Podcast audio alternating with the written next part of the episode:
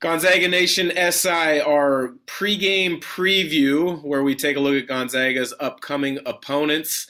This time it's a huge game early in W C C play. Gonzaga hosts on Thursday the B Y U Cougars. We have with us the voice of the Cougars, Greg Wrubell. Greg, thanks for joining. Hopefully life is well in Provo as you get ready to make the trek up here to Spokane. Yeah, things are going really well, actually. Thank you, Dan. Good to be with you.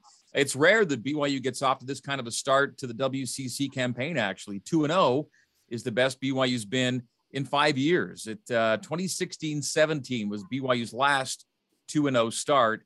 Um, one of the functions of the fact it's been a while is B Y U seems to always draw Gonzaga or Saint Mary's in those first couple games, and they got Saint Mary's this year early, but won that game on Saturday. It was a home game at the Marriott Center.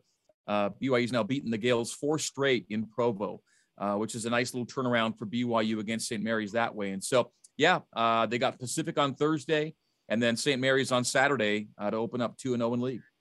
Well, you guys have the gauntlet to start league. Uh, nothing against Pacific, but uh, you knocked off Saint Mary's, and I want to talk about that game a little bit more in a second. But you have Gonzaga Thursday and then University of San Francisco uh, on Saturday in San Francisco. I think San Francisco looks terrific right now. They've got a balance of of scoring and experience and enough size to create some problems. But uh, back to your guys' early season, what have been the strengths and weaknesses so far for the Cougars? Well, I'm going to say the strength of B Y U, the overriding strength, is the Cougars, Dan, appear to be a team greater than the sum of their parts. Um, you know, B Y U's best teams seem to have uh, centered around a big three, if you will, in scoring. And this year, it's more like, uh, you know, a big one and maybe two. Alex Barcelo is far and away the leading scorer for this team at around uh, seventeen points a game. Tijon Lucas is the only other double-figure scorer at ten a game. Then you've got six guys, all averaging between six and eight points. And so, A B, you know what you're going to get. Tijon, you're pretty sure what you're going to get. And he's excellent, by the way, as a fifth-year guard transfer in from Milwaukee and, and formerly at Illinois as well. Those two make it go, but then everyone else is just kind of pitching in as needed, and they've had to go to some big freshmen. Uh, they lost Gavin Baxter for the year. They lost Richard Harward for the year. So that's a lot of size that changed their team pretty considerably. Um, that, that that that that's really where B Y U hoped to be particularly strong. They lose both those guys. So they've thrown a kid named Fusene Traore into the mix and Atiki Ali Atiki, two talented freshmen, but very raw, have had to play uh, some significant, uh, significant minutes. And Atiki was a big part of the win over Saint Mary's on the weekend. And Fus has kind of been a revelation. Uh, he's now a four-game starter uh, for B Y U, and he's been uh, as advertised and then some. But you don't know what to expect from a freshman uh, coming right from the prep ranks, and Fus has been a really pleasant surprise for B Y U that way. So the strength is how everyone kind of comes together and does what's needed. Um, if there are weaknesses, B Y U is not a great shooting team. They're, they're actually a pretty, you know, mediocre team by percentage, and they can have some rough days from the three-point line, but survive those rough days. An example is Saturday night. They went one for thirteen from the arc against Saint Mary's and still won that game and led for most of the game. So not the best shooting team right now, but they compensate in other ways, primarily defensively. Really, really good defensive team. Uh, the metrics show it. Uh, whether it's Ken Palmer or otherwise, they, they're one of the better defending teams in the country right now. And they've kind of embraced that identity, too. B Y U teams in the past, Dan, as you know, uh, run it, gun it, high scoring. Yeah. If they're not scoring in the seventies and eighties, they may not be winning games. Well, they're winning games now in the sixties and fifties, which is not like B Y U of the past. So it's a new identity, and it's working to this point. Yeah, when you were talking about uh, the loss of the two bigs, Baxter and Harward, that as an outsider to B Y U's program early this season, uh, I was kind of uh, curious to see how you guys would play, if the young guys um, would pick up the slack and, and what this, the, the identity would look like. Uh, it looks like they've bought into the identity on the defensive end. Offensively, things are going to run through Barcelo, who's such, who's such a underrated shooter nationally. I mean, I think going into the Saint Mary's game, I think he was almost forty-nine percent from three. He struggled that game, but overall, things run through him on that end of the floor. When you look at the coaching staff with Mark Pope Chris Burgess, et cetera, how much of it they had to tinker because of those injuries and then because of the, the balance of the roster now uh, having to adjust?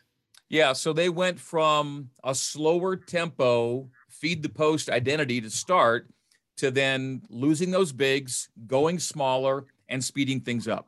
And so the tempo, uh, the tempo changed almost immediately. And they're not just bombing away. And again, they're not that kind of team, but they've still been in double-digit threes, I think, six times this year. So they they have nights where they can really get it going. But conversely, as I noted against Saint Mary's, they can have a one three-pointer night and still find a way to get it done. So they're they're smaller and they're faster tempo-wise. That was maybe the biggest change. Uh, yet I think the most important thing is, in losing size, they didn't lose their ability to rebound effectively. Now, yes, Saint Mary's did edge B Y U on the boards on the glass Saturday, but that was kind of a late phenomenon of a ton of offensive rebounds that the Gaels were grabbing in that game. And so it's it's it's the exception rather than the rule that B Y U be out-rebounded. But that was the key to me, Dan, was when they lost the size, they kind of redoubled their efforts, if you will, and had to work even harder to be a good rebounding team. And that's why their KenPom offensive numbers stay decent, even though the shooting's not been there. They've been able to, able to extend so many possessions with offensive rebounds that are kind of counted as the same possession in KenPom. And so the offensive numbers are still solid, top fifty in efficiency, and you can work with that. You can win with that, even though the, the, the shooting itself is kind of middle of the pack it, it, nationally. You know, when I look at the W C C, I see a lot of really good coaches uh, across the league. I think Todd Golden's one of the best young coaches. You've got guys like Romar and Herb Sendek, Randy Bennett, who've had, had great stretches. But I look at Coach Mark Pope as maybe the play, the coach who would be the most fun to play for. What is it like in in in the B Y U athletic department when he's around? Because whether I've come across him uh, while we were both players in the N B A or I've come across him as a broadcaster, he just has boundless energy. What's it like with him around the B Y U athletic department? Yeah, I mean, the, the word you just mentioned is the one you, you'd want to hit on with Mark. He's a, he's an energy source. Right? He is effervescent.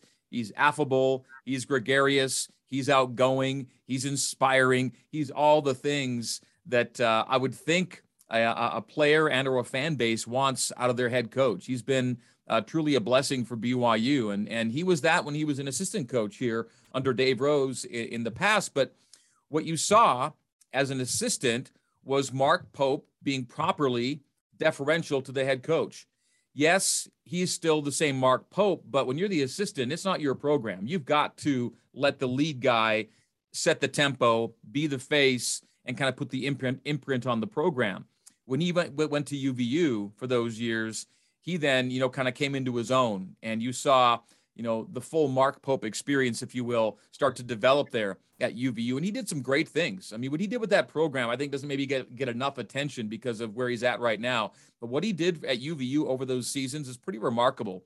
Uh, you know, turning it into a program that now expects to beat teams like B Y U, yeah. which U V U did with Mark Pope and which U V U did this year against Mark Pope. That's who he kind of helped U V U become in a lot of ways. And so now he comes back to B Y U. And again, all the qualities that make him, um, you know, a broadcaster's dream are on, on display at all times. And that's kind of just who he is. Uh, he's a lot of fun to be around. I know that uh, the players, you know, gravitate to his style and, um, you know, he's, he has a lot of fun as in his job. And he, I think he thinks the sport is supposed to be fun and he embraces that part of it. And and the fans have really responded, Dan. This is a, a top ten team nationally right now in attendance. B Y U's averaging around sixteen thousand fans per game, got seventeen plus for the Saint Mary's game. So it feels like a sellout most nights right now at the Marriott Center. And you know that building has a great vibe when yeah. it fills up. And so, you know, the fans are buying in. Players clearly have bought in. fourteen wins in seventeen games. That's the best seventeen-game record B Y U's had since Jimmer Fredette's senior season. And again, they're kind of cobbling together these wins. It's not a prototypical, um, you know, super explosive team that's getting it done. It's a grinding uh, type of team that just kind of plays together, plays with heart, and finds a way. It's been fun to watch. Yeah, it has been fun to watch. Uh, as a Gonzaga alum, and when I'm not calling a game, I'm a G U fan, but the rest of the year I enjoy watching B Y U. Safe travels on your way up here, and uh, look forward to it being a, a, a great game, because B Y U's come up to Spokane and knocked off the Zags a number of times in recent memory. So thanks again for joining, and uh, hopefully we'll connect again when they play the second time later this year in Provo. Yeah, I look forward to doing it again with you, Dan, and I always, I always look forward to my visits to Spokane. Uh, we get used to these annual routines and how they feel. And even though, uh, you know, the Zags traditionally are going to get the teams that come into the kennel, B Y U's had just enough good nights to keep those uh, those, those, those uh, fires of hope burning. And we'll see if that warms things up for the Cougs a little bit on Thursday.